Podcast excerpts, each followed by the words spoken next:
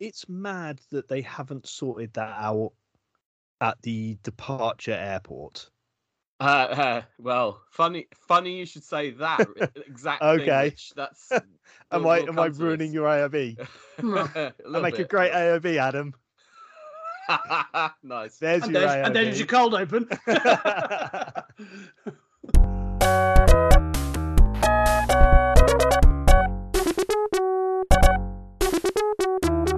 Welcome. This is the Long Snapper podcast. This is Adam. I'm back. I had a week off for the first time in 14 years of doing this podcast. Um, Craig was here hosting. Um, it was like it was kind of like old times, and it was quite nice to nice to have a listen. We'll, co- we'll come to that in a minute. Rich, Mark, and Pat are with me. Um, how are we all? All right? Good Good, mate. thanks, Adam. Welcome back. good, good. Yeah. Hello. I like the way you say uh, it's my first one off in 14 years. Like we don't take seven months off every summer. oh, well, when you put it like that. but my first, well, what what I mean by that is my first time like listening to an episode of the podcast without kind of knowing what's coming, um, or Yeah. having been a part of its production, should we say? Um, and this was this was great because because I'd just given you all jobs, which you seem to do pretty perfectly, other than reading the one sentence reviews. Um, but then I screw those up anyway um, but it it was it was great like having done no work whatsoever um just to enjoy listening Can I ask, Adam, were you listening to us while walking around Wandsworth with no headset on? trying to try to find Craig's missus. um no i was listening on the plane um semi successfully because my my earphones died and rather than play through my phone speaker so everyone else could hear i i controversially decided to just listen to the rest of it later Uh, you know. It's a good strategy, that. I think. So, yeah. It's that's a fair- I think that's fair enough. we still we still haven't heard from man in Wandsworth about uh, what his reasoning is for wandering around listening to us out loud. Uh, y- yeah, man in Wandsworth. Um, get in touch at Long Snap Pod, please. Uh, and I want to know more about this. Yeah. Um, Do you know where Craig's wife lives? Works? I'm really is there, some, is there something going on that we need to know about? And uh, you know, good good for you listening out loud. Spread the word. I mean, that, unfortunately, it doesn't count. Like all those extra people listening that might not want to. That doesn't count in our, our stats. not that we even pay any attention or care. Hey, anymore. if one more person had listened to it, then that would have doubled our listening figures to two. So Hey, um, I'm pretty sure we doubled our Austrian listening figures a week ago, based on my downloading habits. But yeah, it, that it was it just it left me sort of feeling like quite satisfied. It's just, it's quite a good listen. I do enjoy the zero pressure when you've had a week where you're not doing it and just like, well, it doesn't matter. Like I couldn't have messed up, so I can just listen to the podcast and see what everyone else has said that's wrong. yeah, which is ninety five percent of it. There wasn't that much that was obviously wrong, other than the you know most of the facts. But you know the opinions are Facts, opinions, aren't facts. they? I did enjoy Craig sort of starting to give you credit for not messing up introducing and running the one sentence reviews and then taking it all back again immediately afterwards. Re- refused to give you any credit. It was great. yeah. Yeah, I, I definitely, I definitely got that. I, but there was a backhanded compliment in there somewhere, so I'll take it. It's not, it's not easy. Honest. Um, hence, hence the low quality of, of some of what we do. Um, all right. Speak. Speaking of which, um, we're going to have a little quiz now. I have pretty much developed a format. I say developed a format, copied a format um, from a successful TV show, uh, but it's one that requires you guys to do all the work um, rather than me. We had this last week. Yep. yeah, we're not stupid. Um, like. So, um, Taskmaster, um, which is a show that's relatively new to me. Um, if you are familiar with it, great. If you're if you're not familiar with it, um, it's basically you do tasks and get points depending on what the Taskmaster feels like. Um, the Taskmaster in this case will be me. Um, I have set you each three tasks to do in advance, and one that I'm going to throw at you um, on the fly here, and I'm going to I'm going to rank your rank your efforts.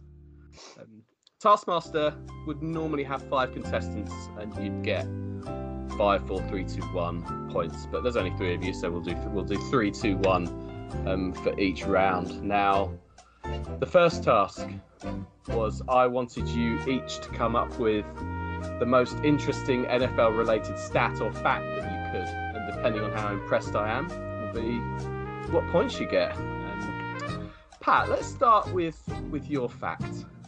Well known stats fan, Pat Jackson. I was looking for facts that are good now and have the potential to be great. Um, so I'd like to bring to you Micah Parsons, current rookie sack leader with 13. He needs one sack in each of his remaining two games to pass Jevon Kearse, who is the current rookie all-time sack leader with 14.5 of Tennessee Old Boy.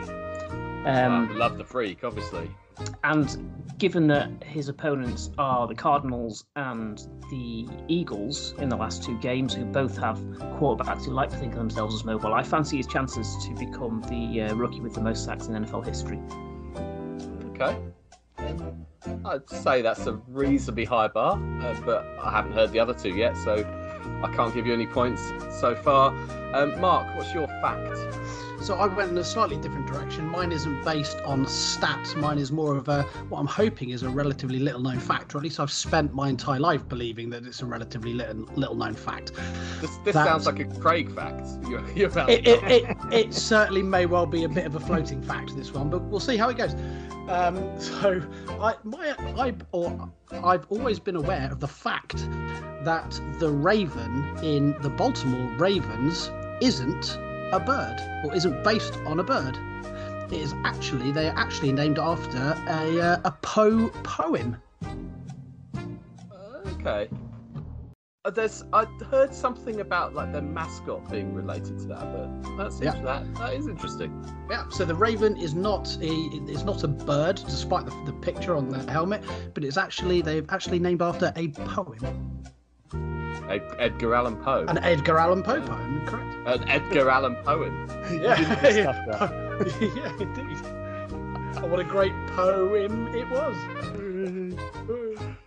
Um, okay, Rich, give us give us your fact or stat. I've dug, I've dug fairly far back into the the uh, history of American football, and uh, I have one from 1943.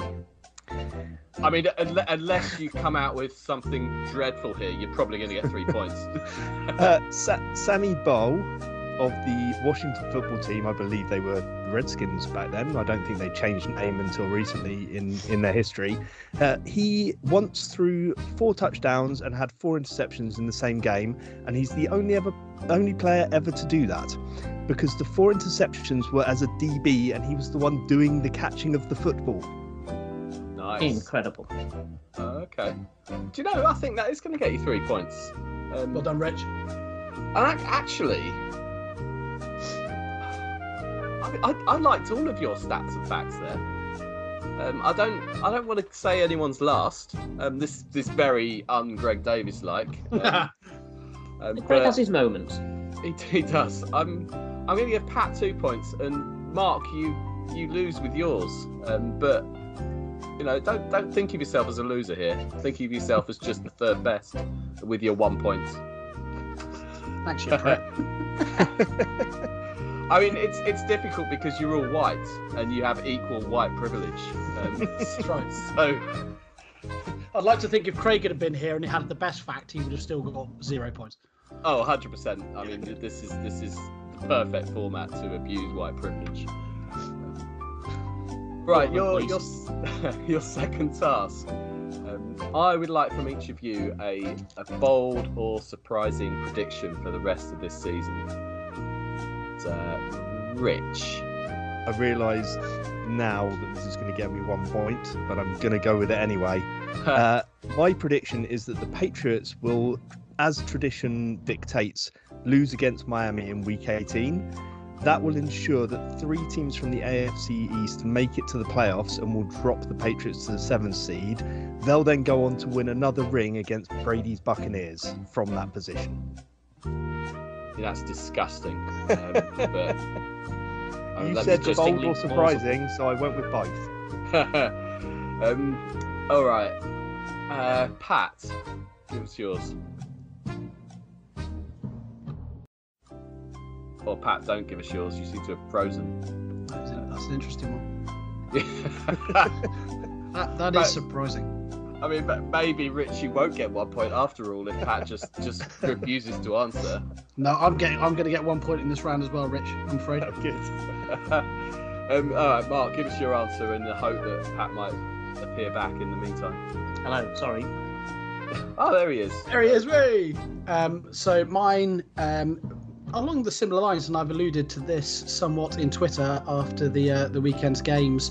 Uh, my prediction is that the Colts don't lose another game this season and go on and become Super Bowl champions. Ri- I, I, I can tell you now, Rich, that you are going to get more than one point. um, Pat, what's what's your prediction for the rest of the season? It doesn't hmm. have to be bold or surprising, and it will still get three points. It will still just win just easily. predict something that I like. Yeah. Will get you three points. The Titans will play well in the game. Yay! My prediction is that Pat Shurmur and Vic Fangio will have been fired from the Broncos before their final game of the season. Oof. I mean, that's that's going to get you three points. I mean, easily. Yeah, yeah, yeah. Three points on the hearts and minds of Broncos fans.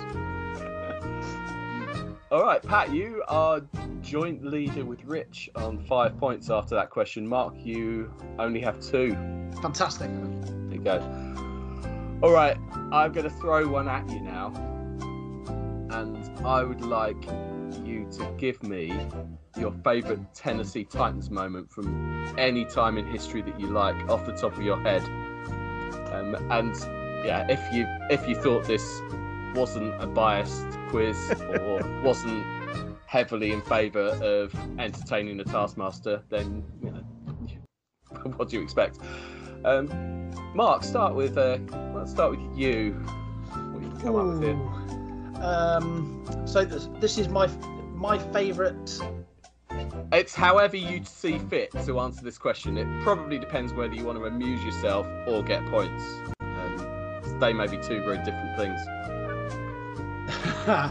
um, well, yes. I well, can I can I go back as far as them being the Houston Oilers? Absolutely. Fantastic. Then I would like to go back to um, to January the third, nineteen ninety three. Um, I, I would I would like you to take you to the, the Rich Stadium in uh, in Orchard Park, as it was known then, um, where the Buffalo Bills managed to recover a 32 point deficit to win against the Houston Oilers 41-38 in overtime as the greatest ever moment in Titans history. oh, that's an approach to an answer there. Uh, Frank Frank Reich, no less. Um, He was indeed, yeah, the Frank Reich led Buffalo Bills. I was w- weirdly watching clips from someone posted it on Twitter. It was from the, the week before that, or it might be two weeks before that, whatever it was, where Buffalo played Houston in the regular season in in Houston, and it was that was the game that Jim Kelly got hurt. Yep. Um, and uh, the the Oilers absolutely thrashed the Bills. Warren Moon had a had a big day. I think I think uh, Cody Carlson might have come in, but um, it was it was a weird sort of flip of you know, one quarterback uh, and then a, another coming in, and I think it, just it felt okay 35-3 up in that game, and being as dominant as we were against a backup quarterback, it, it still beggars belief.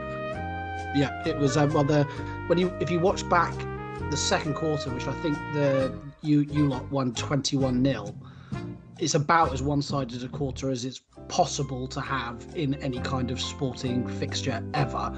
And then to think from that position how you contrive to lose the game. Yeah, you'll And it was the to go 35-3. I think it was a pick six, just Yes. just for sort of like as if yeah, a gut wrenching moment. That's even worse than conceding a touchdown, isn't it? yeah, yeah. It was um, yeah, it was it was pretty special. Um, as for coming off the back off the game that you you mentioned, it was 27-3, I think, in Houston, to come off the back of that, and then to destroy us in the first half of this one. Um, yeah, and we all know how it ended. Fantastic. I mean, it, it ended by you getting whipped by the Cowboys.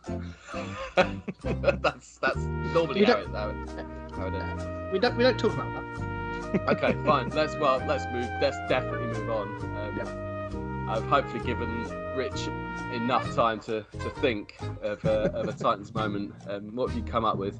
I have come up with a much more recent one, obviously, uh, and Tom Brady's last game as a Patriot, where he was handed a loss in Foxborough by the unfancied and uh, uh, generally dismissed Titans, 20 points to 13 in the wild card round of the playoffs, and all we all laughed so much. That's my favourite Patriots moment. um, specifically that Logan Ryan pick six. Hopefully, uh, whether that's at the you know, the top of your mind or not. Um, Uh, just the whole game. I mean, you you you're scoring more points than Mark again. Um, but let's see if you score more points than Pat. Yes, because he's frozen again. Hey, frozen again. Should we talk more about Brady's last game as a Patriot? Uh, yeah, absolutely. Um, The thing that I like that- about it most is that we all knew that he was finished after that point. He was Oh, yeah, of course. play and do nothing. Ah, yeah, let's not talk about that aspect of it. Blimey. That that Ro- Logan Ryan pick six is such a weird moment. Like it's it's amazing. Obviously, looking back on it, and that looks like it sealed the game. Um, but I still, my reaction watching it is go down, go down. Yeah. um, because you know, the, I think the Titans went for two and didn't get it or something, but it meant that we weren't. I think they were a point down at that point. Go down, the game's over. The Patriots had no timeouts. We just kneel, uh, but he Yeah. didn't. He was so close to the end zone, you couldn't really blame him. But it meant that the Patriots were going to get the ball back again. And Yeah. they only had a few seconds, but it just, uh, and it was just one of those weird, weird moments where the instinct is obviously to score a touchdown, but rationally, on that day, it wasn't wasn't the best thing to do. Luckily, it didn't matter. Yeah. Um, I think Pat's back. This is uh, boding boding well for the rest of the podcast uh, with uh, the Stevenet. Um, Yes, apologies for that. I thought you'd all gone respect- respectfully silent as I gave my answer, but actually you'd just gone not connected to me as I gave my answer. well, give your answer now. I'll give it again. I want to take you back to the 2017 comeback against the Kansas City Chiefs in the playoffs. 21 3 Oh, down at half time. great. The uh, Titans came back to win 22 21, and Marcus Mariota threw a touchdown pass to himself, and that was just the peak moment of that superb second half performance for my mind. Uh, wonderful. Uh, that's and Eric Decker managed to catch a ball when it mattered, um, which was about the only one he caught all year. Um, yeah, excellent. I can't split you and Rich. Um, you knew exactly how to where to go with this, so I'm going I'm to give you both three points. Mark, you only get a point um, for very obvious reasons. Um, your final task was, um, and this one's a little bit different.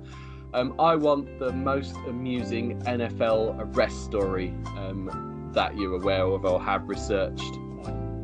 I don't know. Yeah, let's. We'll start with Rich. I've lost track of um, what order we're doing this in. Um, give us your arrest story. Well, obviously, I can't let any NFL arrest based question go past without mentioning Aldon Smith's criminal record. So, this is a man who's been arrested at least five times for DUIs. I tried to find the full list, and there's so much information out there that I just got bored of trying to dig through it all. Uh, he was a suspect in a domestic violence incident, and he signed for the Seahawks and was immediately involved in second degree battery or arrested for second degree battery. But my very favourite Aldon Smith moment was when he called a false bomb threat at LAX and was promptly arrested. that's that's so good. I mean, the, the five DUIs are great by themselves. Like, you think like, I've been arrested for the fourth time for DUI. I probably probably should stop. Yeah. Do something about this. Nah, just, just just keep doing it. Yeah, so it's just he's one of those players. It's just the ultimate frustration because he was so talented. He had that was his second season, I think, where he had 19 and a half sacks, and you just think if he'd been able to keep himself out of trouble, he'd have been one of the all-time best edge rushers in NFL history. He just, just couldn't couldn't help himself. Very good, uh, Mark. Uh, I am going to go with um, my favourite that I think is Eugene Robinson. Um, you may or may not be aware of this chap, uh, but during the late 90s, 1998, um, he played for the Atlanta Falcons. They had a fantastic season, went 14 and 2, and made it all the way to the Super Bowl um, to play the Denver Broncos. Um, he was also Mr. Mr. Robinson was also a, a, a standout performer for them that season. Was nominated to the Pro Bowl, and before the Super Bowl was given the Bart Starr Award for his high moral character, which is a fantastic award to win. Congratulations. Um, the, the Super Bowl itself, unfortunately, didn't go too well for the Falcons. They were destroyed by the Denver Broncos, 35, uh, 34 19 in the second of the John Elway Super Bowl wins. Um, and later on that night, Robinson, who obviously maybe had had one too many sherbets following the defeat, attempted to pay a prostitute to perform certain acts on him um, after the game as a way to drown his sorrows. Unfortunately, that prostitute was an undercover policewoman. Um, he was unfortunately promptly arrested, and um, there has never been a more ironic award recipient in the history of sports. yeah, not not really living up to that, was he? No. Um, all right. I mean, it, what Mark's done here doesn't really matter. He's too far behind. But Pat, um, have you got a better arrest story than Rich? Well, possibly. I, would like to talk about Titus Young, who has the rare distinction of being arrested twice on the same day. And the first arrest was, you know, a kind of standard DUI. Um, we've talked, we've heard those from Rich already. They're ten a penny, unfortunately, amongst uh, some of the NFL players. But um, this Just DF, this by himself. quite yeah. This DUI, his car was impounded, and he was arrested trying to steal his car back. The second time arrested for burglary. That's excellent. That. Um, oh, I mean, in in a way, you're all winners, uh, but in another, more accurate way, Pat, you're the winner. Uh, yeah. Seems fair. Well done, Pat. uh, very good. I mean, that wasn't so much as a quiz; it's just a quite a fun way of spending 10, 15 minutes. I enjoyed that. Excellent. festive fair. Absolutely. Um, yeah, it, it is between Christmas and New Year. Unusually, we at this point have two weeks to go in the in the season because of the ridiculous idea that we need a, a 17th game for for each team. But here we are. Um, gives us one extra opportunity to to win some money in the Steve Brains Anytime Touchdown Corner. Obviously, your efforts last week in my absence had the usual result. Um, so I, I didn't even I didn't even bother to follow it on Sunday because I realised that you know Thursday night, right? We got a score there. Yeah, Thursday night came through, D'Onta Foreman, and then Yeah. And then it went downhill rapidly after that. yeah, We were Uh, two for two from the first two games. Uh, Then it went downhill rapidly. Oh, Okay. okay. Good. Good. We got a four out of six, didn't we? By my count, two, but I might have missed um, Oh, okay. some of the scorers. Mine definitely like Alvin Kamara didn't didn't score. well, yeah, it only takes one, doesn't it? Right, let's let's give it a go. We are going to pick from players in games that where the teams have already made the playoffs. Which is an odd way to go. We're just making it harder for ourselves. Uh, it's- as if the NFL's predictable anyway. We're making we're going for things that are even less predictable, where teams might be resting starters or not, or giving them snap counts or any other things like that. Um, Well, I, s- I suggested this one because there were six teams that had made the playoffs, and I thought that's perfect. Six teams, we each pick from one team, without thinking about the fact that the Cardinals were playing the, the Cowboys. So that immediately screws up our ability to pick six players from those six teams. And as we always do, rather than going, oh well, that doesn't work, let's do something else. We've just decided to go with it anyway and crowbar in whatever we can manage. Yeah. Well, seeing as I think neither Craig nor Russ actually picked anyone. If they did, apologies, I missed it. But well, let's just let's just pick five players. So we'll pick one from that game and then four more. Um, we'll just Right. do it as a joint effort. Um, if that sounds all right. I mean, it doesn't matter. It's just we're just giving a bookmaker five quid in just a different form. But you know, it doesn't. Maybe this is what we need. A collective decision on each game will be the way to go, Yeah, rather than just in, individual. things by committee are always better. Yeah. Not quarterbacks, as we found in one of the games this week. well, indeed. oh dear. All right. Okay. All this means it'll probably just take longer. But Should we start with, see. we start We've with never Kansas worried about taking lots of time before. Come on. No. because Casey are the only team that have made it in the in the AFC. So let's start there. All right. Um, I mean it. Kelce and Hill were out with COVID. I don't know whether they are eligible to be back. Casey is still question. Uh, Kelce is still questionable. Um, Hill is um, at this point not on the injury report. No. Did Kelce have a concussion? I think the week before as, as well. Um, Okay. yeah. yeah, Okay. So- Well, should we go with Tyreek Hill then? Tyreek Hill. Okay. Um, all right. Let's pick a player from Dallas against Arizona. Um, so so many to so many to choose from. I'm going to suggest we go with a Dallas player because Arizona have been god awful Sh- for the last shit. few weeks. Absolutely. Be- Uh, because Lee- that because predicting these things is so is so reliable at the moment. well, all of their skill position. No one's on the um, the injury report, so it's uh, it's CeeDee Lamb or Zeke Elliott, I guess. let's Dalton not pick Schultz. CeeDee Lamb because I've watched him drop too many balls this season, and I don't want to see him drop three touchdown potential touchdowns and then someone else snaffle them instead. Yeah, fair. Schultz is a good shout, Pat.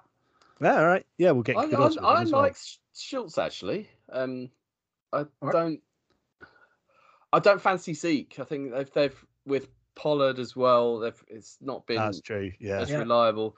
Um, Schultz seems to Dak seems to quite like him. All right, do it. Uh, I like yeah, this. I like this so- decided by committee. This is good. None of us have to take any responsibility when none of these players score. That's true. I don't know how this. My my only issue with this is I don't know how it's going to work on Pat's graph. Pat will Right. find a way. I'll I'll put an asterisk. It'll be fine. Okay, good.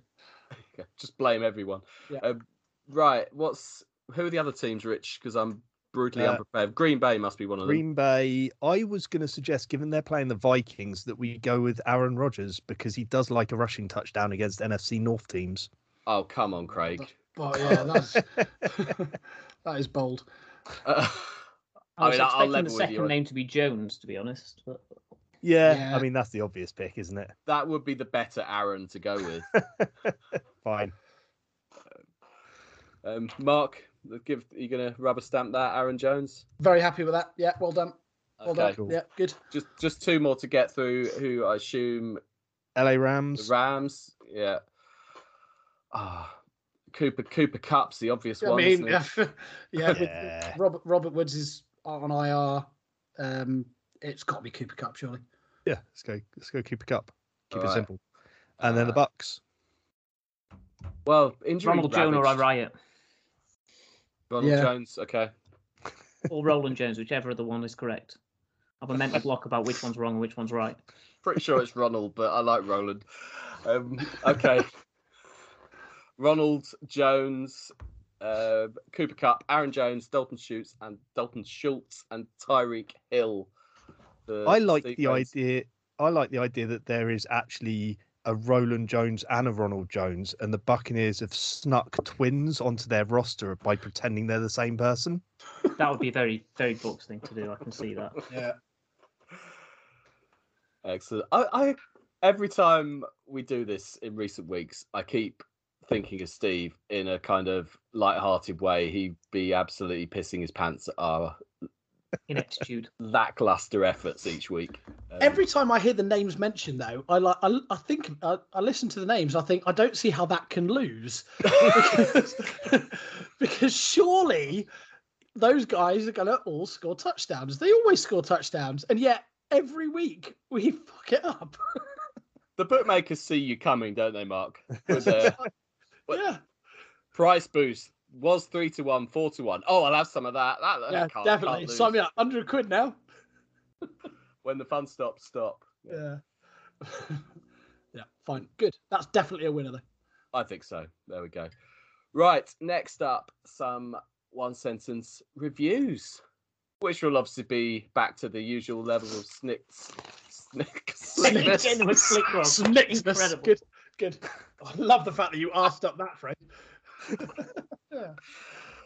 Uh, okay. This is listen to this podcast for, isn't it? Oh, absolutely. Right. One Senses reviews going all the way back to last Thursday and San Francisco 17, Tennessee 20. Maybe Jimmy G's last game for the Niners as AJ Brown goes ballistic in the second half to seal an important victory. Cleveland 22, Green Bay 24. A scoreline that flattered the Browns. The difference between these teams is a lot greater than two points would suggest. Indianapolis 22, Arizona 16. Arizona clinched a playoff place despite this loss, but this game was ultimately more important to the Colts, who are charging hard for their own bo- berth in the postseason.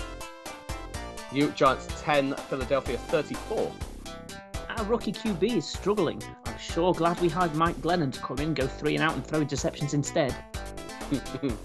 Tampa Bay 32, Carolina 6. No Fournette, no Godwin, no problem. LA Rams 30, Minnesota 23. The Rams lead the re- West and the rest, whilst the Vikings Vikinged it up. Predictable. LA Chargers 29, Houston 41. Chargers corner Chris Harris Jr. managed the understatement of the week when he suggested that I don't think we took full advantage of the opportunity we had. Buffalo 33, New England 21. If their game in Buffalo proved that the Pats are better at running the football, this game proved that the Bills are better at throwing it. Huge win for Buffalo. Jacksonville 21, New York Jets 26. Did anyone really care about this game? Okay. Detroit 16, Atlanta 20. The Tim Boyle laser show falls short, but you still owe me a point, Adam. Baltimore 21, Cincinnati 41. No change of luck for the Ravens, who were far from their best without Lamar.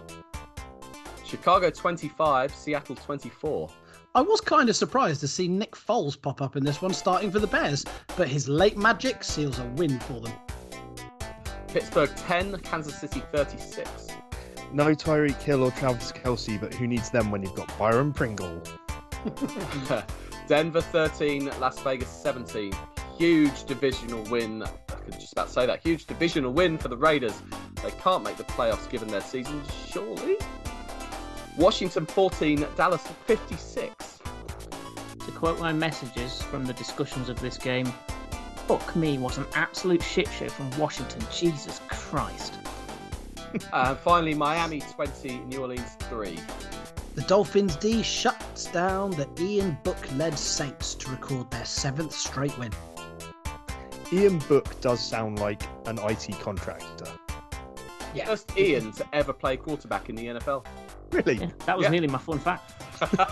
There a you go. fact. Hopefully, Um, not- and I think you can guess in at least one guess who reported that. Rapoport. Of course. Yeah, um, it's not the name of a, a NFL player of any position. And uh, yeah, there you go. Ian May- Book, maybe fantastic. a punter, but he'd have to be Oh yeah, like yeah, a British punter. punter, like ex-footballer or an Australian. Scottish. Scottish. Yeah, yes. definitely. Yeah, yeah. Um, some, I mean, you were talking about this last week in my absence. How well, how difficult the NFL is to predict at the moment. Rising COVID cases, rising levels of farce, um, nonsense going on. But this this week was no no exception. I mean that Dallas fifty six against Washington, who whose defense has been playing pretty well. Um, the Steelers just not showing up, having got a huge win the week before. The Bears winning in Seattle from nowhere. Houston 41 points against the Chargers. Yeah, that was Uh, the biggest weird one for me. Is there anything? I mean, I, Dave Davis Mills, by the way, who has, you know, with his massive neck that even eclipses Mike Glennon's, seems semi-serviceable, but you sort of look at look at it and think "Ah, they just they just look dreadful. What on earth did the Chargers do? Well, Davis Mills looks like the kind of quarterback that we've seen in the past where you're playing on a dreadful team, there's zero expectation, you almost just get to play with a certain amount of freedom. Whereas I think if they start getting some talent around him, he might sink a bit because all of a sudden there's expectation to be winning games. I, I think the strangest thing about the Chargers in the last couple of weeks is how much Herbert seems to have shifted to all of a sudden just not seeing the field and throwing picks and missing throws and he's he's just I assume Well, it's it was it was um, it was one of those that got out of hand, didn't it? So right. I think they were, that he was making more and more desperate throws as the situation got more desperate. So sometimes I think those stats can be a bit padded, and the scoreline reflects that as well. Um, but it was ugly. we were talking last week about how there was going to be a team potentially impacted by COVID. And when the Chargers started this one without Joe Bosa, Austin Ekeler, Mike Williams, and their centre Corey Linsley, four of their most important players, all on the COVID list, um, I just don't think they uh, th- their talent level was getting to a point whereby it was kind of matching Houston's. Um, and then they allowed Houston to run all over them for the entire game. But This- you Houston say had that. players out as well. They did, but I mean, they, you you know, it's. I don't think it was players of that kind of caliber. Well, they don't have because they players of don't that. Cor- correct. It makes it a much more level playing field, though, right? Yeah. But here's here's the thing. I mean, I, I hate to, I really hate to do this, particularly after something you said earlier, Mark. But um, a team that overcame significant COVID losses to win on the road at a high flying team, the Indianapolis Colts. Now, Yeah. that I can't I can't not be impressed by that. Now, by all this wasn't a game I saw. It was I didn't I didn't see live. It was in the middle of the night, but it was not a great performance by the Cardinals, sure. Um, but the, the Colts got it done. They keep getting it done after a shaky start to the season. Um, they they're impressive, and your prediction, Mark, of them not losing another game. Now that may be impacted by their their quarterback having a, a positive test this week.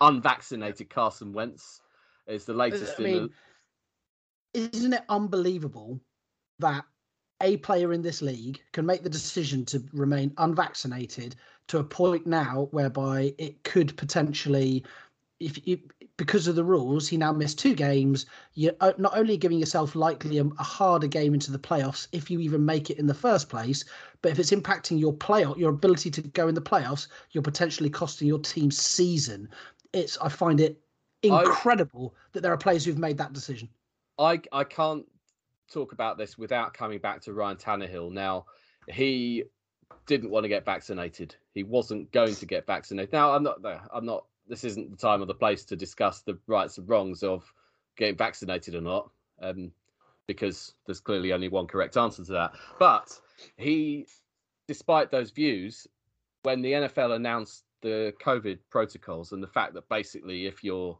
unvaccinated, it's much worse if you catch COVID in terms of time you miss, etc. So okay, get me the jab. Got himself done. Got himself vaccinated for for the cause for the team. Now, that's a that's a leader yeah, yeah, yeah. Um, and, but the thing that what's what's so weird about this is, and we saw it with Aaron Rodgers a few weeks ago, is the fact that nobody knows these players aren't. Um, I mean, unless it's leaked. I mean, the team will know, but no one knows they're unvaccinated until this happens. Yeah. Um, and the Colts had Leonard as well, um, who missed last week's going to miss, I assume, this week, depending on the timing. Um, but yeah, it's it's it really screws the team, especially if they're a key a key player.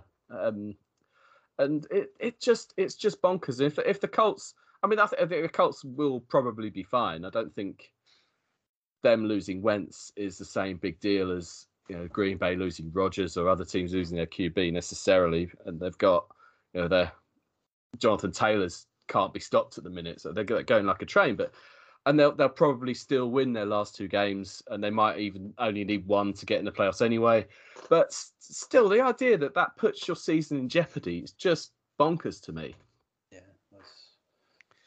yeah. I mean, the, the, sorry, Pat, but the fact they play the Jags in the last week of the season, they should be able to win that game with relatively little throwing from their their backup is Sam er- Ehlinger.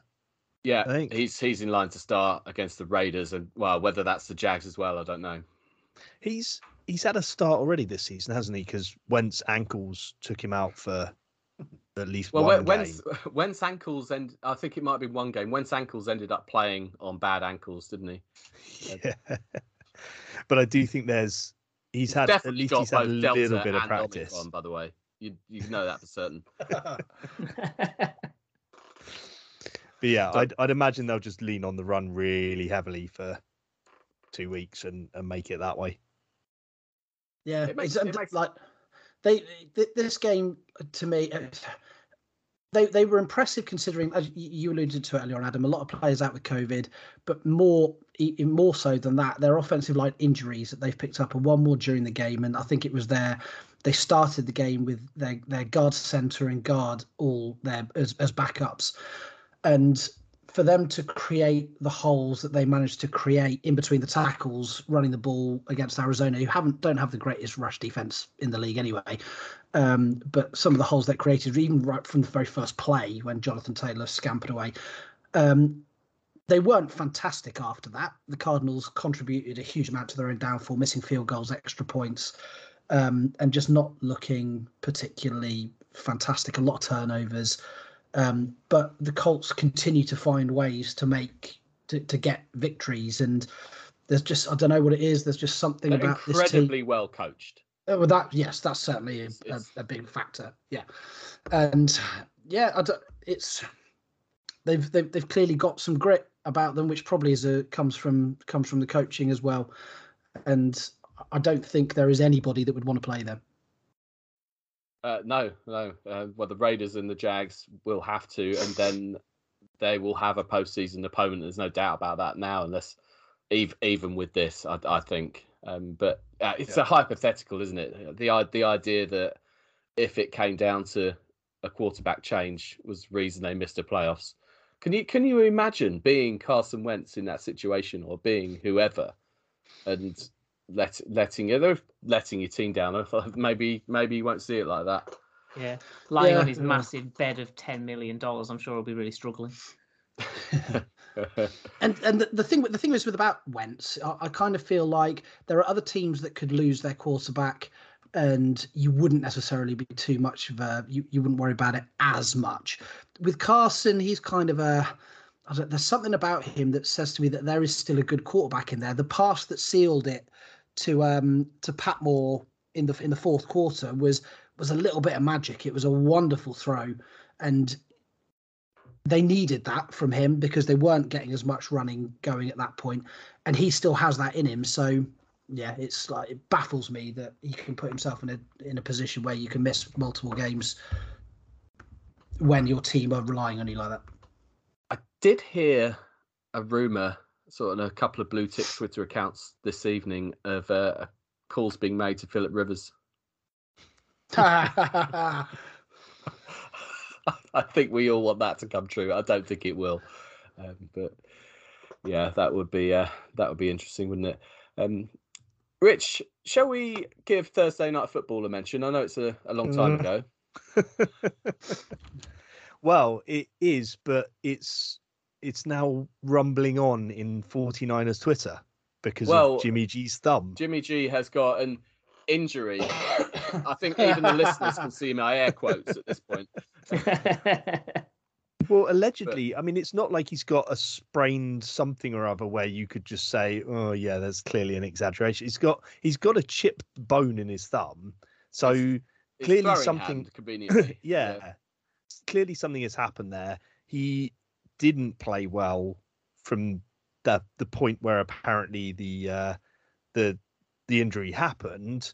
Um, now the question is, if the if the staff knew that he was injured on his throwing hand and was struggling to throw, surely that's a good point to maybe consider whether you put in the guy that you drafted and gave up three first round picks for. Yeah, your, your I mean, third overall, your third overall pick. Maybe try him. Yeah, like I, I'm. I mean, he will.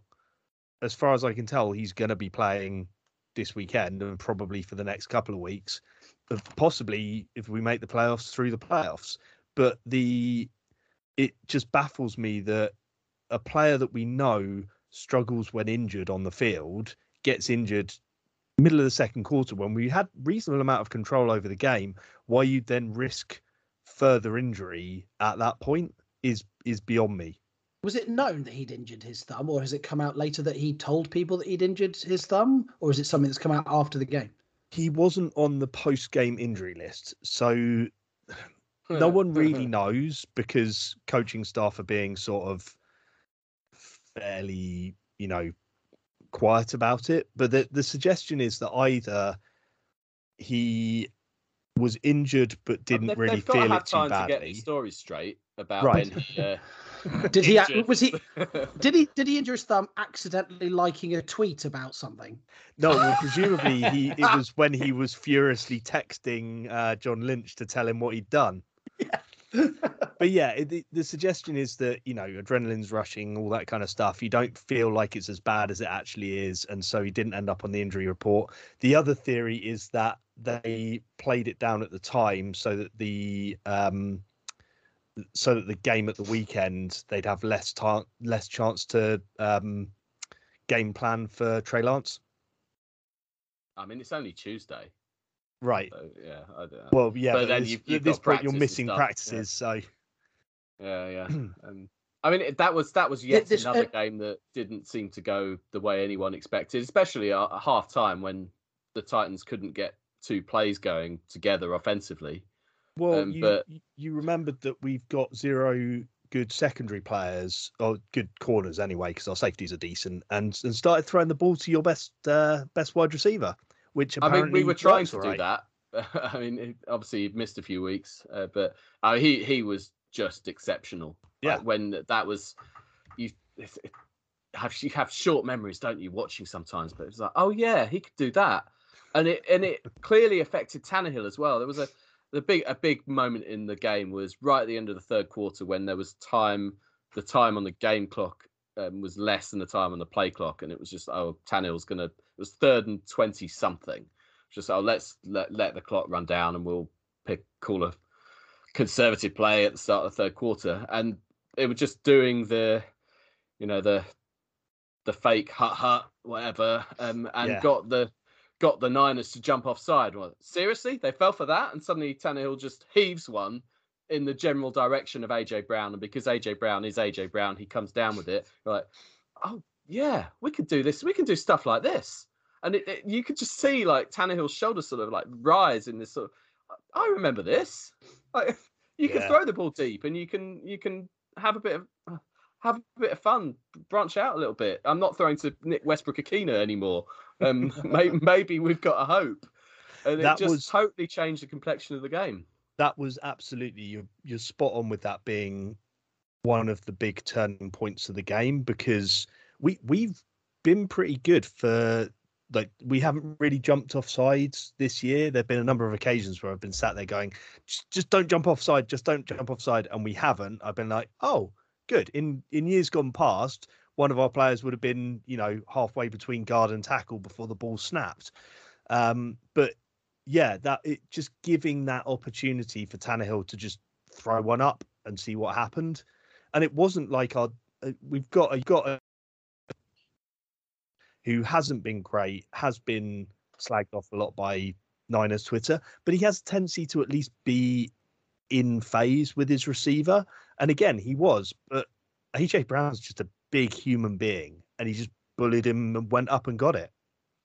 Yeah, I that's that's what he does, and yeah, it's it's it, it was nice to see it again. Um, and from from there, he just dominated more and more. The Titans scored on that possession, and uh, Jimmy G did lead the Niners down the field late on to draw level, but at that point, it was sort of who has the ball last. um, and Yeah. Tennessee had the advantage. And yeah, a really an unexpected win, which is nice. Um, but doesn't don't rely on anything after after that.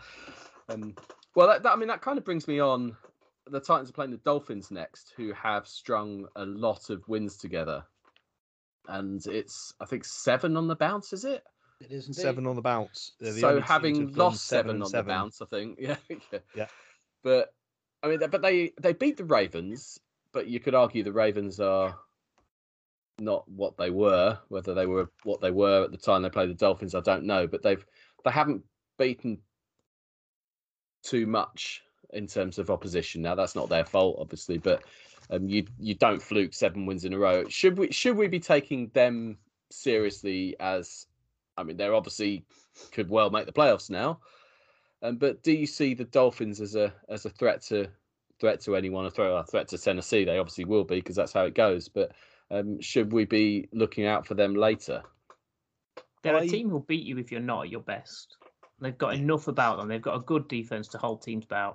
They've got a solid group of receivers, maybe an up and down quarterback, and maybe that's part of the problem. But and the lack of run game is their biggest weakness, I think. And they've um, plugged in Duke Johnson in there, who's improved the situation, which tells you how bad it was in the first place. But it's made them a little bit more balanced. So they've He's, a, he's not a plug-in guy, really, is he? He's a, uh, not he's not an every down back. Uh, but I suppose you do what you've you've got to do. yeah, quite. I, I remember that. I remember the Dolphins from week two when the Bills, who had been pretty poor in week one, beat them thirty-five 0 Um, I can't believe that that same team is a threat in the in, deep into the playoffs this year. They have, you know, it's at the end of the day they have beaten NFL teams, and you it's not so it's not like any any result as we've seen this season. There is no result that is a gimme. However, you have to take it, their schedule into account, and like you said, other than the Ravens, you're looking at the Giants, Jets twice, Panthers, Texans. They haven't beaten what you would Some classify. called Ian. Yeah, they haven't beaten what you would classify as a a solid contending team, um, other than the Ravens, and you know they're as as it goes, they're a bit of a middle of the road team this year now. The Ravens, um, th- they lost to the Jags. I was there. Yeah. yeah. Yes, I mean, there's I, I I can't see it. I for me, I think the Titans and the Patriots bring them bring them back down to earth in the next couple of weeks, and they miss out on the playoffs. I think they, I think they could potentially sneak into the playoffs. I do also think that if they get in the playoffs, they'll be one of those teams that you you might get one shock victory, but as soon as you come up against a well organized, well drilled team that that just understands what they're about, they'll just they'll crumble. They won't they won't make it past two games in the playoffs at best. I think if they whether they if they make the playoffs, the manner of their next two games against two better perceived teams might dictate a lot. So if they're if they're unconvincing in those, a lot of that confidence could drain away. But if they play well, if whether whether they win or not, just the manner of how they how they do against stiffer opposition will Yep. will show Yep. will show everybody. If they can, um, if they beat the Titans and the Patriots, they are for real and and are and are a threat because by that point they go into the playoffs having won nine on the trot and beaten two good genuine sides in the last two weeks. Then nobody wants to play a team that's on that kind of run. Yeah, I I still think Tua is too unpredictable in terms of he'll have some weeks where he looks like an absolute world beater. He looks brilliant. He's making all sorts of throws. You know, he's he's got receivers that he trusts now. He still has those weeks where he just doesn't look like he can even see a player open downfield or throw someone open downfield. And that's that's something that always worries me in the playoffs. You always get those games where somebody's just more competent than you and they'll come in and beat you. And then you're relying on those Mike Gesicki DPI penalties. hey, as many for the as he can get. I really enjoyed um, Jacoby Brissett coming in on third and one and running for minus one yard in this one. That's a good one-two punch. Yeah, that was special. All right, quick quick word on the Bengals, who stuck 40 points on the the Ravens. Uh, I mean, we, we it's not as if they weren't being taken seriously. They're they're going to play the Chiefs this week, which arguably might be the most mouthwatering game we've got coming up. Yeah, just spoil my one sentence preview there. oh well, apologies, apologies for that. There's your one sentence preview. Uh, Uh, but yeah, I, you're I right. Want to be facing the Bengals right now? I think, I think, um, I think they're playing like a team that have all got chips on their shoulders. They're not happy about people writing them off. They're not. They got bullied a lot last year, and they're determined to uh, pay some of that back. There are, there's a lot of exciting talent. They're Yeah. great to watch. Um, They're a fun team, for Yeah. sure. yeah, definitely. Um, all I right, still, before feel, I still feel like the thing is with that with them, I still feel like that. Yes, they've they've put on forty one points against the Ravens, as slightly falling apart Ravens now. Joe Burrow looked incredible in this game, but I still don't feel like I know. A bit like the Chargers, I put those two very at very similar levels, and that they're capable of being incredible, but they're also capable of being dog shit or bang average. The week before, they only put in 15 points against the Broncos. They lost to the 49ers and they lost to the Chargers the two weeks before that. I, am I'm still not sold on the Bengals as being this, you know, if it all clicks, fantastic. But there's a lot of times it doesn't click still. And They're in that- I'll tell we'll you see. We'll see how that goes against the Chiefs. I'll tell you who's really impressed me the last few weeks, and this started predictably with watching him play against the Niners. Is Higgins is a genuinely very, very good receiver.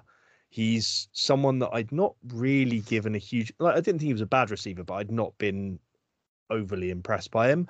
The last few weeks, even even after the Niners game, when I watch highlights now, there are often situations like third and longs, you know, situations where Burrow's under pressure and he's the go-to receiver on those. I think he's I think he's a genuine talent.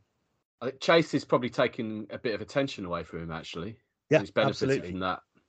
And uh, rightly so. nice problem what to have, yeah. Doing, What he, what Chase is doing as a as a rookie is incredibly impressive. But those are, I mean, they might be one of the best wide receiver duos in the league at the moment. Certainly on current form. And that's not even taking into account Tyler Boyd, who is a, a, a very, very underrated receiver as well. It's a hell of a three three punch. Yeah. And they they also have Mixon. yeah, yeah, Yeah. it- Right. yeah, yeah, yeah. Okay. Um, Mark, I'll I'll. We haven't mentioned the Bills winning in Foxborough yet. Um, as we as a as I run down to the natural sort of let's just get everything else out of the way before we do our one sentence previews. Um, yeah, that was a pretty tasty win. Josh Allen's got his mojo back a bit, and it. I mean, the, the, there's the same the same thing about you know, the the running game and and so on, but there were they dominated large parts of that game. Yeah, they were really, really good here, considering to go into the game with a with like injuries to four of our starting um, O line guys. Um, they really, really came together. But as Josh Allen needed to step up in this game, and the Bills beat a good team, and they they f- absolutely destroyed the Patriots. It was it was wonderful. We didn't punt in the game at all. We took the we took the punter for a free trip to New England just for the sheer hell of it, which was nice. Um, Only we- we- time it's happened against Belichick in New England, I believe. correct. Yeah. Um, and we we got into the red zone on every um, offensive possession in the second half. When the offense needed to step up in this game, they did. They were they were incredible. Massive shout out to the O line. Isaiah McKenzie coming in in relief of Cole Beasley showed why you know we'd rather have McKenzie playing than Beasley because Much he was much fantastic better bloke. much better bloke, vaccinated.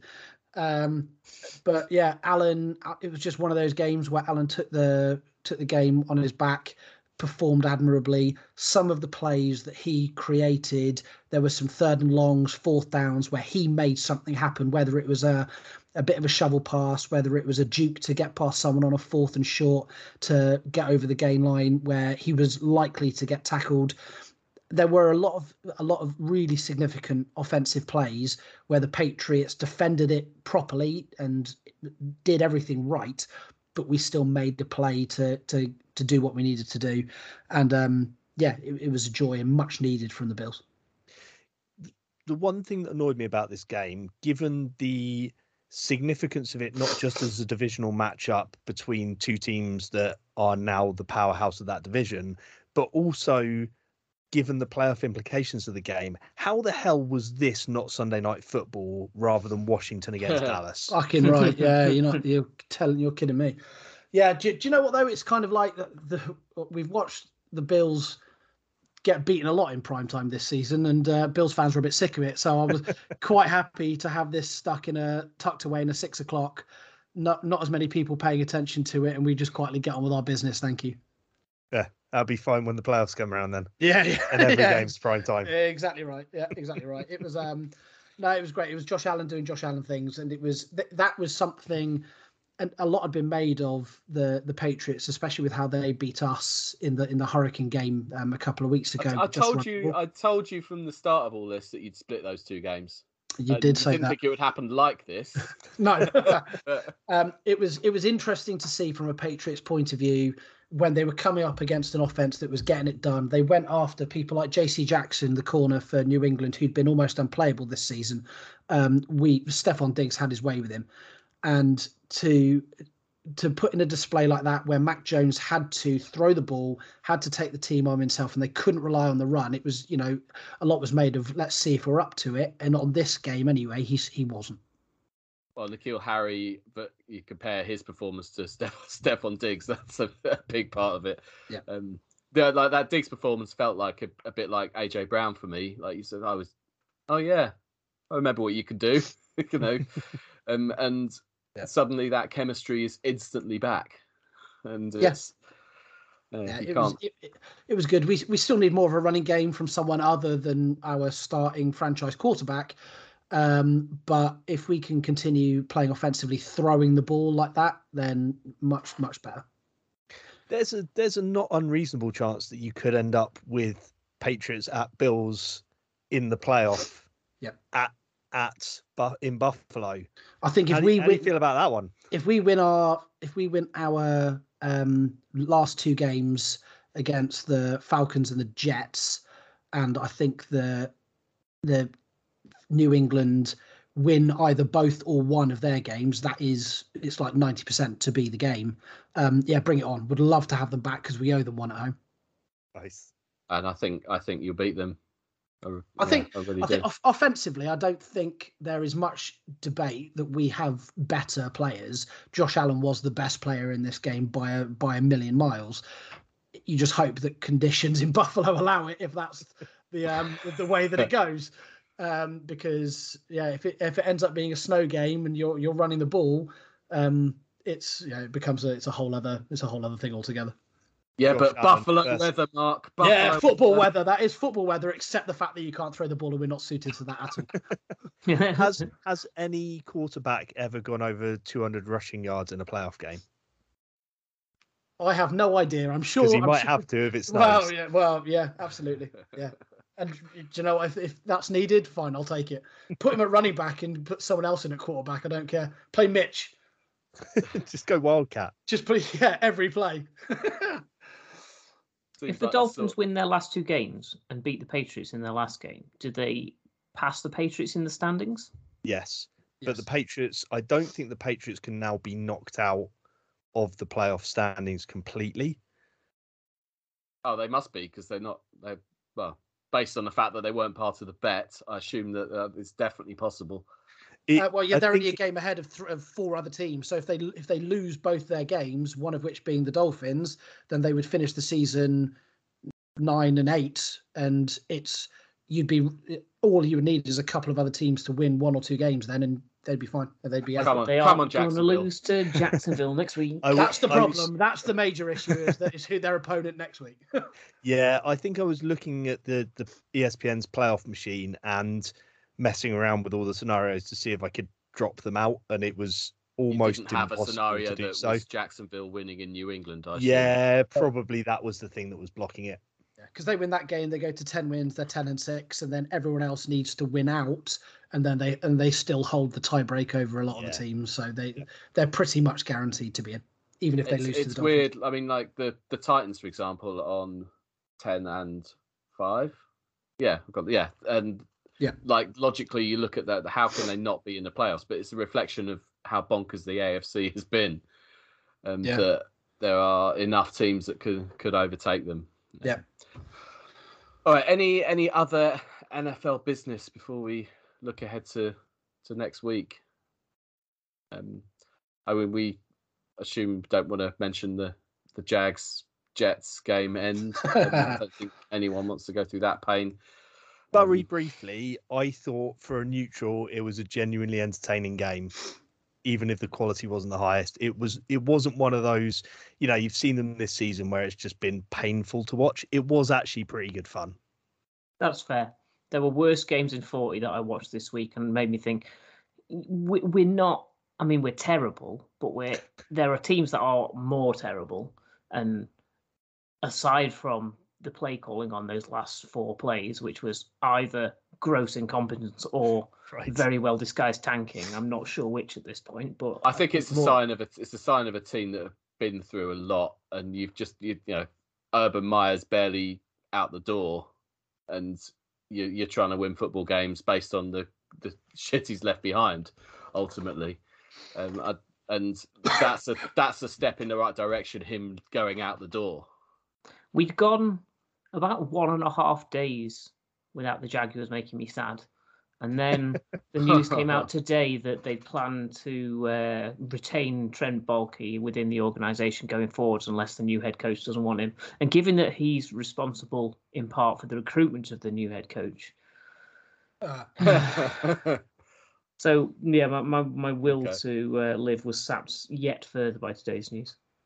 it seems like they're going after some goodish people, um, if the rumours are to be believed. Um, Byron Leftwich, I, I, I kind of you know, one of those rivals that you secretly quite liked as a player. Um, but yeah, I, I, you the think. ball a lot. Well, uh, but he, I, I think he'd be a great, like a gut feeling. I mean, just with the the connection, um, obviously, but um, that that would be that would be a really positive appointment, I would think. Um, Dan Quinn's another another name who's obviously been a head coach um, that they've they've contacted Dallas about, haven't they? Um, but and yeah, they're they're all uh, they're all going to be improvements.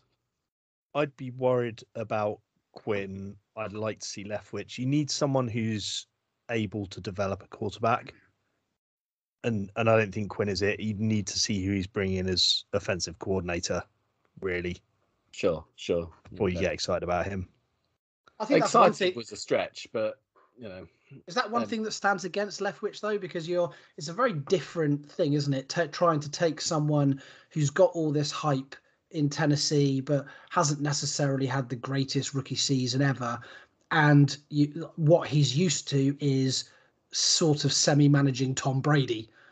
It's like kind of it's, it's a little bit potato potato that isn't it and i'll be i'll be interested to see which way they go i i more think someone like kellen moore at the cowboys who apparently they've also contacted there's more synergy with what he's done with dak as offensive coordinator there as to what he would need to do with trevor lawrence rather than what byron leftwich has done with brady Yeah, that's, fair. Okay. I mean, I think at this point I trust Lawrence more than I trust any of our offensive coaching staff. So yeah, just let him be the that OC. wouldn't be too much of a bad thing.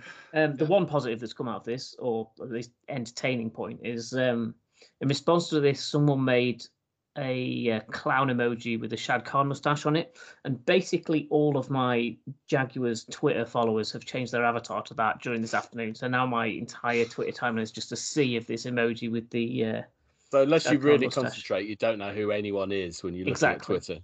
Yeah. and they were absolutely bombarding the uh, Jaguars uh, Twitter chats with it late earlier on as well. It was great. Very good. Right then, some one sentence previews. Um, this will be week 17, not the final week of the season. Um, the penultimate week, yeah, ridiculously. No Thursday night this week.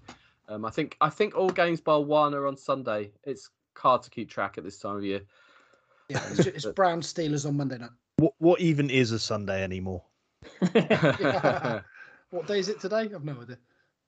right, we will start with Philadelphia at Washington. A football game guaranteed to make your eyes bleed. LA Rams at Baltimore. How badly do the Ravens need Lamar back? Without him, they're nothing more than an average side clinging to any sort of playoff hopes. Tampa Bay at New York Jets. How much do you love Brady this week, Craig? Miami at Tennessee. Miami the first team with both a seven game winning and losing streak in one season. If they can extend that winning streak, they'll have a win and in scenario in week 18. Jacksonville at New England. Was Myles Jack down? Las Vegas at Indianapolis. The Colts steamroller trundles on. Squeaky bum time in Nashville. Uh, Nashville. Um, Kansas City at Cincinnati. Should be the game of the week. Titans fans will be watching this one closely. I've now just realised what you meant, Pat. Um, New York Giants at Chicago. Nothing in this game to worry about those who care about teams with playoff aspirations. Atlanta at Buffalo. After a few blips, the Bills are starting to look hot at the right time. Perfect time to face an average Atlanta Falcons team. Houston at San Francisco. Trey Lance versus Davis Mills. Although in reality, it will be a lot of giving Deebo Samuel the ball and letting him run 90 yards for touchdowns, I imagine. These look great. Um, Denver at LA Chargers. The Chargers could still keep their slim playoff hopes alive, so expect the Broncos to slam that door shut. Carolina at New Orleans. As bonkers as it sounds, given their season, the Saints are still in the playoff hunt. And what's even more bonkers is that they're desperate to get tight end quarterback Taysom Hill back to help them. Ugh. Give me Ian any day. Detroit at Seattle. It's gone south for the Seahawks big time, but they can't lose to the Lions, can they? Arizona at Dallas. This one is massive, and I'm genuinely not sure which way it will go. I hope it's Arizona, but I fear it won't be. Minnesota at Green Bay. Minnesota could still keep their slim playoff hopes alive, so expect Green Bay to slam that door shut. And finally, Cleveland at Pittsburgh. Must win Monday night football for both these clubs. Whoever loses is done for the season.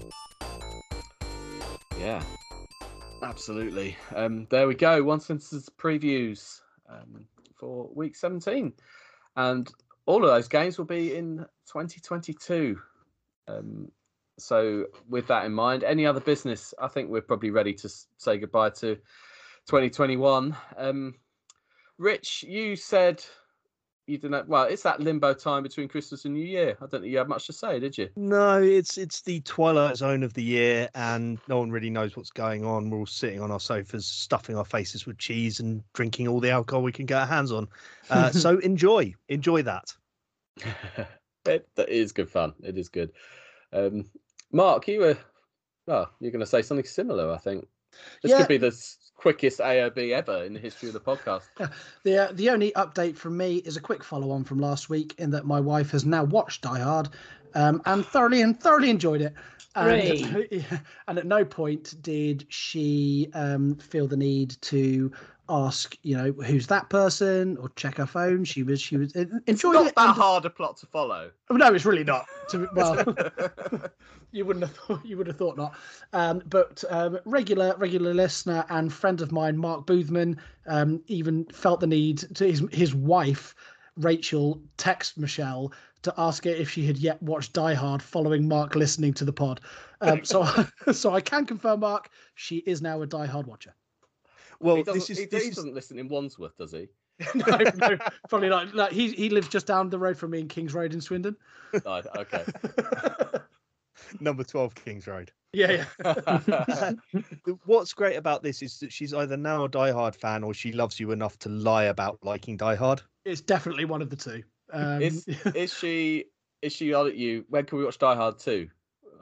um, we have suggested that. Um, I, I don't know. I don't know when that's planned for. Maybe after Christmas, because Die Hard Two is not a Christmas movie. Correct. Uh, is it, it? Is it? I I can't remember. It's a while since I've seen Die Hard 2, although that's imminent based on the fact that I watched Die Hard with the boy yesterday, and he's on at me. Uh, when can we watch Die Hard 2? That's the one in the airport, isn't it? Correct. Samuel L. Jackson. Yeah. Oh, yeah. Oh, Samuel L. Jackson's the third one. Third one, you are right. Yes. Oh God, I need to. wa- I need to watch them both again. Stop getting Die Hard wrong. what we'll never do though is watch Die Hard for Die Harder because Jesus Christ. um, Pat, any other business?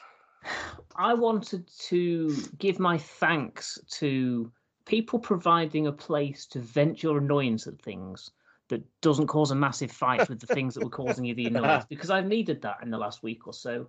And some very tolerant people have uh, been amused by the things that have been driving me insane, and that has helped um, not to escalate them in my uh, local vicinity. So I appreciate that. And I have enjoyed being as much of a dick as possible um, in certain places to avoid doing that locally. It, it really helps me understand why Russ is like he is.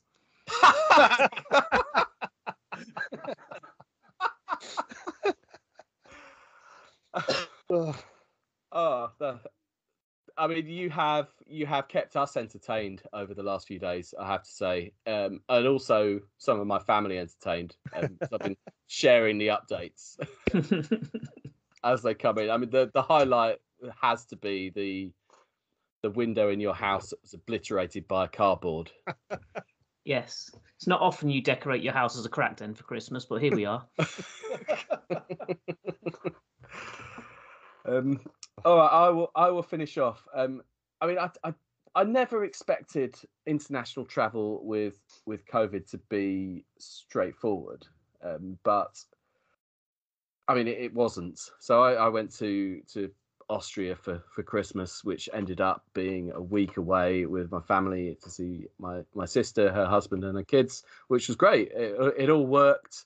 Um, it was stressful in parts. It was sort of yeah, nerve wracking because you're not quite sure what to expect expect at a border. You know, we're all used to flying or traveling, and you kind of know how the process works. And suddenly, I haven't I haven't been on an aeroplane in two years, and okay, a lot of these things might be different. There are things like passenger locator forms and different processes, all compounded by Brexit, of course, just to add that other curveball in. Um, you get your passport stamped these days.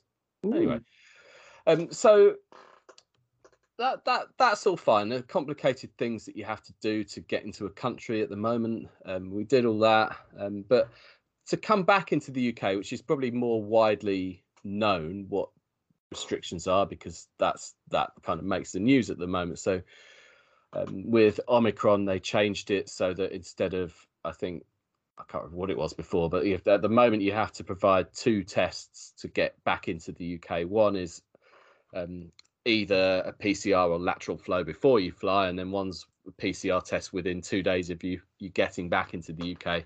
Um, the logic of both of these are flawed, um, but you do them because that's that's what you have to do.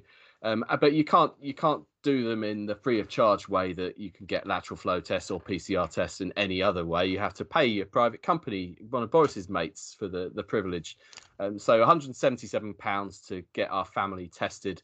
Um, the kids only have to do one of the two, which is further confusion. Um, so six tests.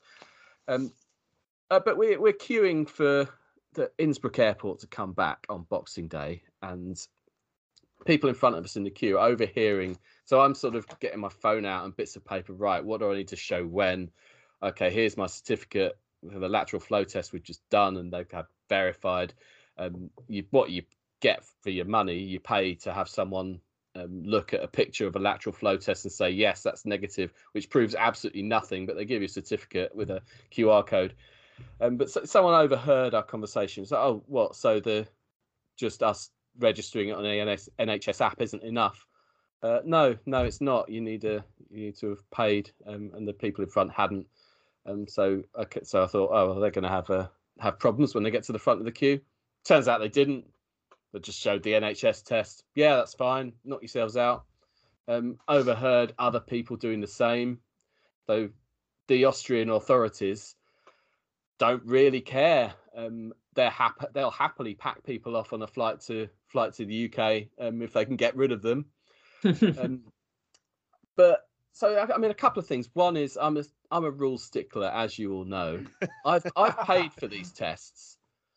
and yet other people haven't, and they were able to fly. Um, but the other thing is, a news story broke today um, from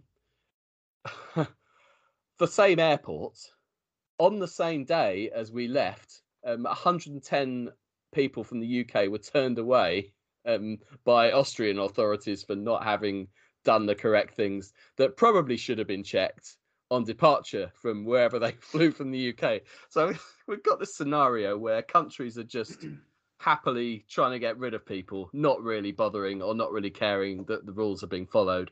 Um, how about sort your sort your shit out, do each other a favour, um, follow whatever rules you set, um, as farcical or not as they may be, rather than have uh, God knows how much carbon footprint wasted on people flying to be then not let in and sent back, or more likely let in when they haven't followed the rules and the, the process. I mean, it, it's enormously complicated, so I have some sympathy with people, but you know, um, these rules clearly have ways that they can be breached, um, which which doesn't look good either.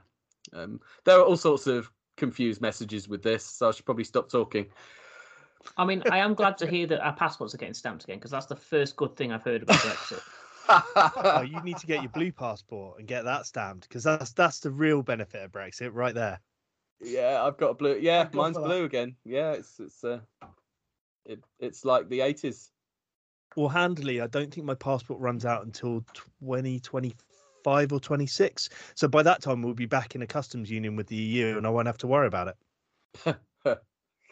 yeah, I'm not so sure about that. yeah, just lot, lots of chaos. It was all worth it though, um, and actually had quite a nice time. So Worth it the main thing in because you end, got yeah. to avoid not doing any long snapper work for a week. yeah, that was a pleasure. Um, that was, um, but yeah, it's a nice place, Austria. Yeah, it still is. It's nice to be reminded of the fact. Good. Yeah, that's one thing. It's been nice to actually get proper Christmases this year where we get to do, even if there's a bunch of admin and bullshit that goes along with it, at least, you know, I, I got to spend it actually with my parents. You got to spend it actually, you know, with your family out in Austria. It's it's nice to do that. I mean, obviously, Pat got to spend it with his uh, partner's parents. So there's there's a downside for about it. every, COVID didn't to everything, Pat's but, rescue. No. you know, Yeah, there- it's, there are it's nice to have got to do that. though. A lot of people that haven't been able to because Omicron is obviously everywhere right now. Um, Yeah. So, but but that sucks. But um, yeah, hopefully people can make make up for that. Yeah, enough enough COVID chat. Enough of any chat. Probably. Um, nice to be back. Uh, we will. Well, should we do this again next year? I hope so. Yeah. Yeah, absolutely, definitely. Um, but yeah, in the meantime, I won't say happy new year. It's not really our thing, but go well.